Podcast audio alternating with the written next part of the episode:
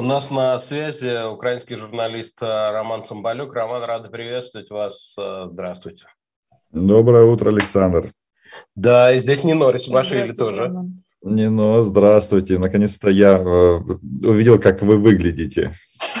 Отлично. Значит, не, не, иногда, иногда мне приходится начинать общение с кем-либо с извинений. Я хочу принести извинения сейчас Роману Цымбаляку и э, всем зрителям, которые э, видели то, о чем сейчас пойдет речь. Дело в том, что мы э, связались с Романом, по-моему, в первый день войны. Вы помните, Роман, да? А, прекрасно. Да, и Роман, сказал, Роман подприветствовал меня, сказал «Слава Украине». И на самом деле я, я сказал то, что первое пришло мне в голову, потому что и это было не самое удачное. Роман, доброе утро. Доброе утро. Доброе утро. Слава Украине, Александр. Слава Украине, Ирина. А, Роман, Ни, э... ничем не могу помочь, так сказать. А, э, ничем но... не могу помочь. Именно, именно. А, на самом деле, а, ну, на самом деле, а, и, но это была правда это реально была правда, что вот в тот момент я чувствовал себя абсолютно беспомощным и, правда, ничем не мог помочь, хотя мне очень хотелось. Вот, но выглядело это так себе, я понимаю, как это могло восприниматься. Уже, ну, буквально там через несколько минут до тебя доходит, но поздно. Вот, и знаете, Роман, э, тут интересная штука случилась. В Вильнюсе меня узнал человек, э, который видел этот эфир. Молодой человек, парень совсем, ну, я не знаю, там, ему 20 чем-то с небольшим.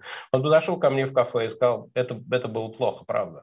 Вот, и поэтому я, пользуясь случаем, хочу принести извинения. Э, это было действительно не очень здорово. Вот. Можем, как модно и было принято говорить в стране, в которой мы с вами когда-то жили, можем повторить. Поэтому слава Украине! Героям слава. Значит, э, э, Роман, э, давайте тогда, раз уж да, все, все выяснено, скажи, скажите, пожалуйста, а вы, можно говорить, где вы сейчас находитесь? Ну, географически. В Киеве, в Киеве, у себя дома. Все мне прекрасно по сравнению с другими, так я вообще в шоколаде. Смотрите, мы вчера тоже упомянули э, в беседе, в одной э, из бесед э, с, наш, с военным, по-моему, обозревателем Юрием Федоровым, да, мы упомянули, что нам кажется, что сейчас есть некоторые затишье, но наши слушатели, наши зрители, особенно с Украины, из Украины поправили нас и сказали, что, а, ребята, не совсем чтобы затишье, то есть наступление это может быть и нет, и даже есть отступление там российских войск, откуда-то уход, но бомбежки усилились и обстрелы усилились. Это действительно так? Ну, Украина страна большая. Донбасс, российское Министерство обороны вместе с российским президентом в рамках защиты Донбасса планируют полностью разрушить. И там идут ожесточенные бои, а в некоторых местах, не буду называть города, э, днем и ночью. Тактика российских э, террористов в форме российской армии очень простая. Значит, сначала летят самолеты, потом а, дальнобольная артиллерия с градами, и потом пытается зайти пехота. Ну, единственное тут нюанс, что не все самолеты долетают, а, вот, э, и все понемножечку там, ну, в общем, война. Но уровень ведения, интенсивность боевых действий такова, что про затишье, ну, знаете, когда ты находишься в Киеве, здесь ничего не взрывается. Ну, уже вроде как затишье. Если смотришь на ситуацию в целом, то война продолжается, и она забирает э, жизни людей. А, да, продолжается, и более того, мы каждый день видим какие-то новые и новые свидетельства, в том числе и гибели мирных людей. И вот э, у Зеленского, когда позавчера, да, немножко спросили, э, когда он был в Буче, у него спросили, а как, э, как Э, собственно, продолжать переговоры э, после такого, и надо ли продолжать эти переговоры. Он ответил, что надо, потому что Украине нужен мир. Что вы думаете по этому поводу? Э, надо ли продолжать переговоры и про позицию Зеленского? Владимир Зеленский проявил себя как национальный лидер в этой войне. Не сбежал, ни разу не моргнул, перед эм, Владимиром Путиным и делает то, что должен делать э, гражданский в данной ситуации. Все полномочия военным по уничтожению российских граждан, которые пришли сюда с оружием в руках, у них есть. А что касается его высказываний, ну, президент – это политическая фигура, и понятно, что он, в отличие от военных, э, занимается э, переговорными вопросами.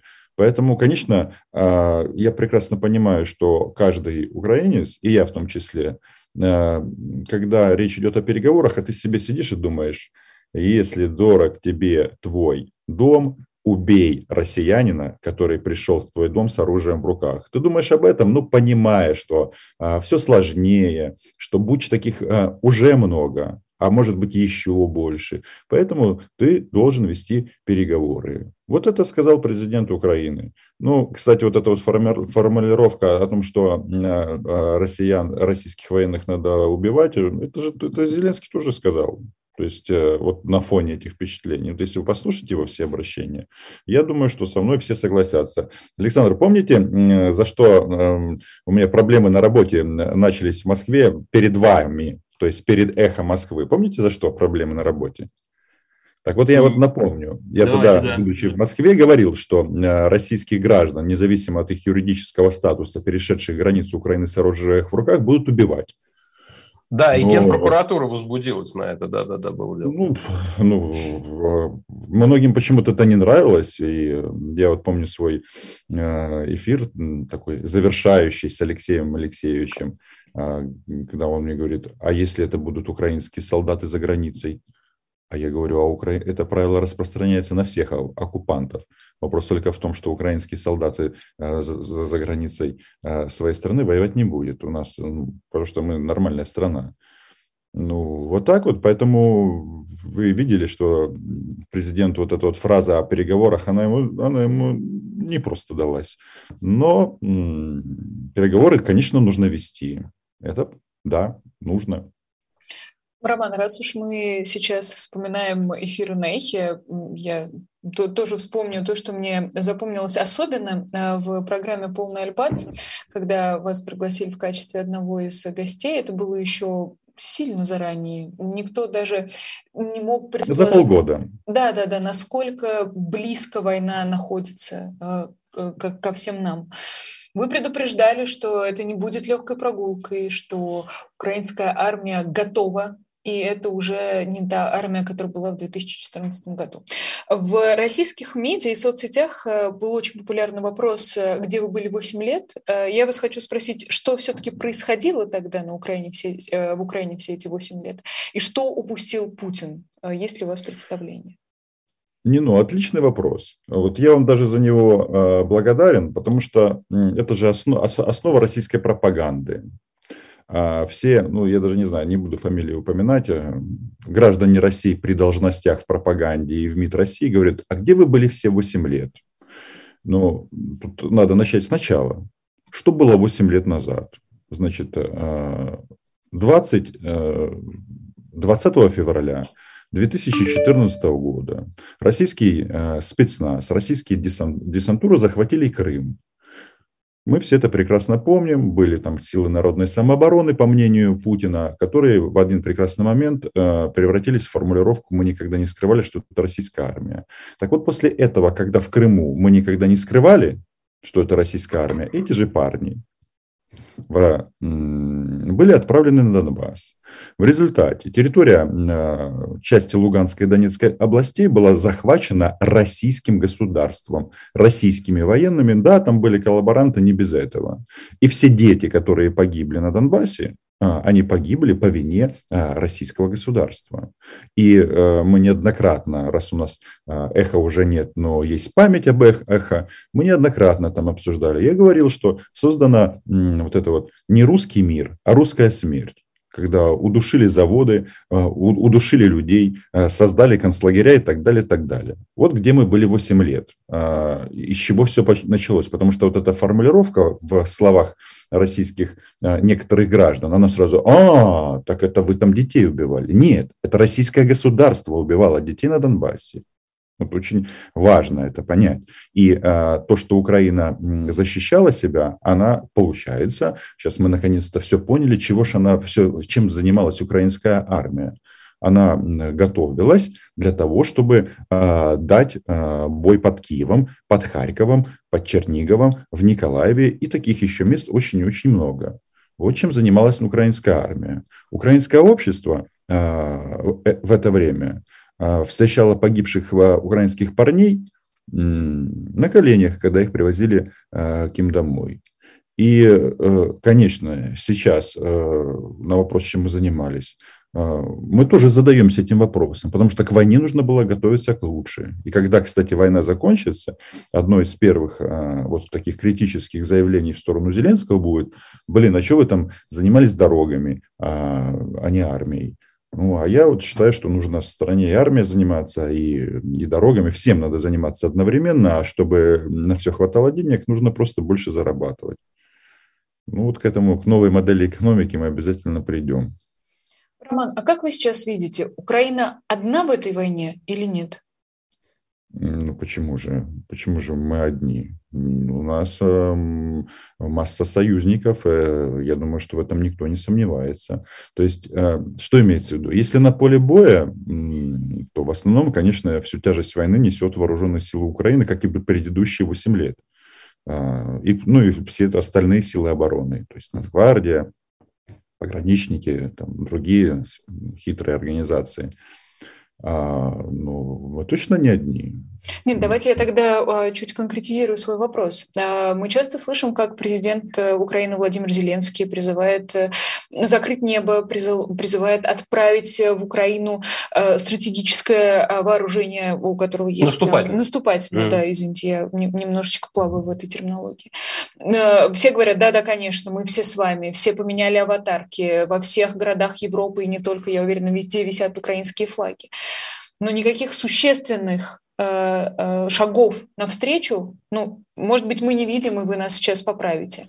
Потому что продолжается, э, продолжаются экономические отношения с Россией. Мы видим, как европейские политики, в частности немецкие политики, э, понимают, что они не могут прекратить э, закупать у России газ, поэтому продолжают это делать, хотя условно доктор Комаровский – это просто один голос из миллионов, из, из сотен тысяч, который призывает, абсолютную, призывает к абсолютному вот этому блокированию России российских энергоресурсов. То есть все равно есть какая-то связь, все равно продолжаются какие-то отношения. И вот тех ключевых требований, которые мы слышим со стороны Зеленского, э, эти требования никем не выполняются. Вот если я вот так э, конкретизирую вопрос, как вы мне на него ответите?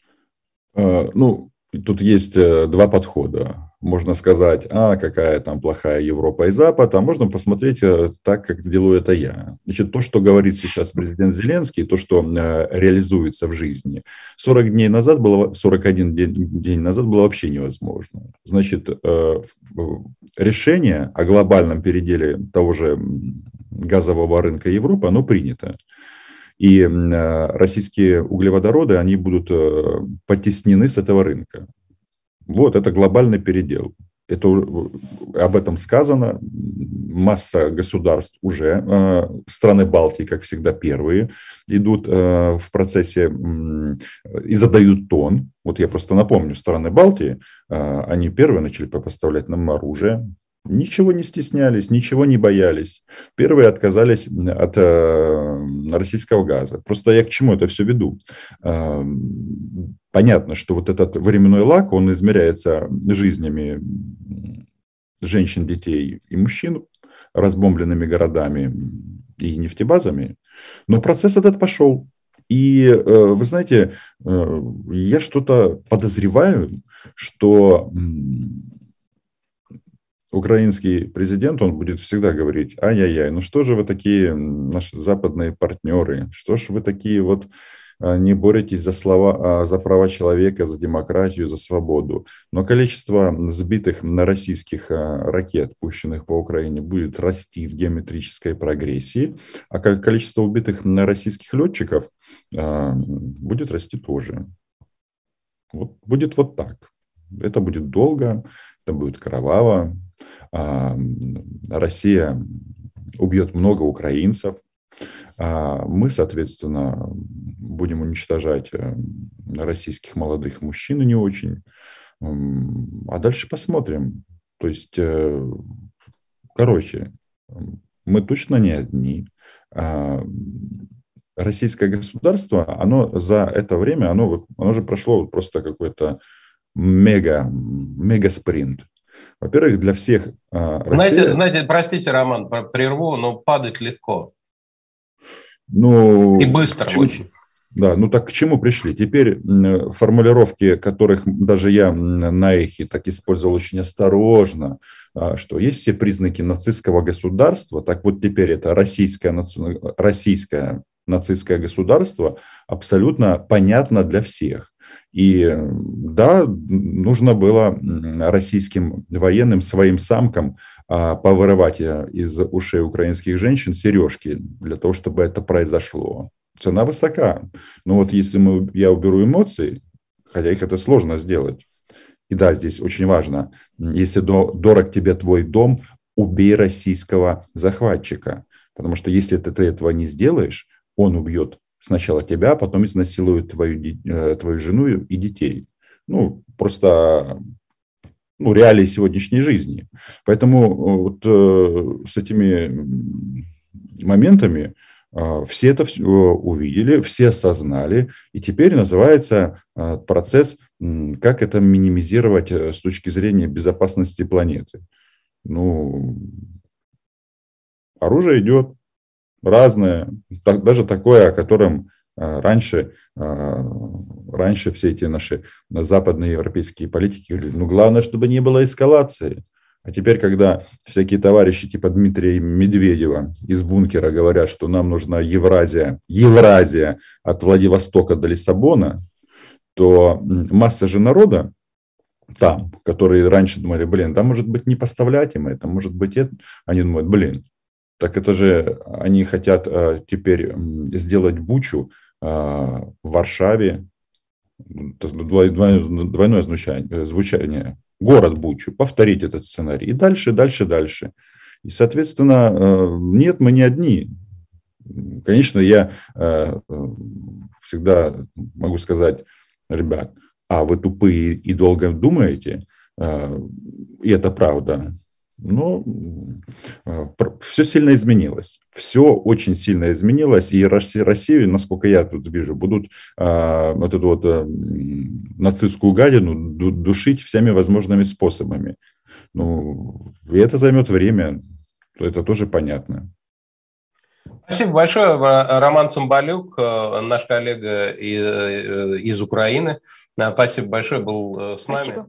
Благодарю. Удачи, Александр.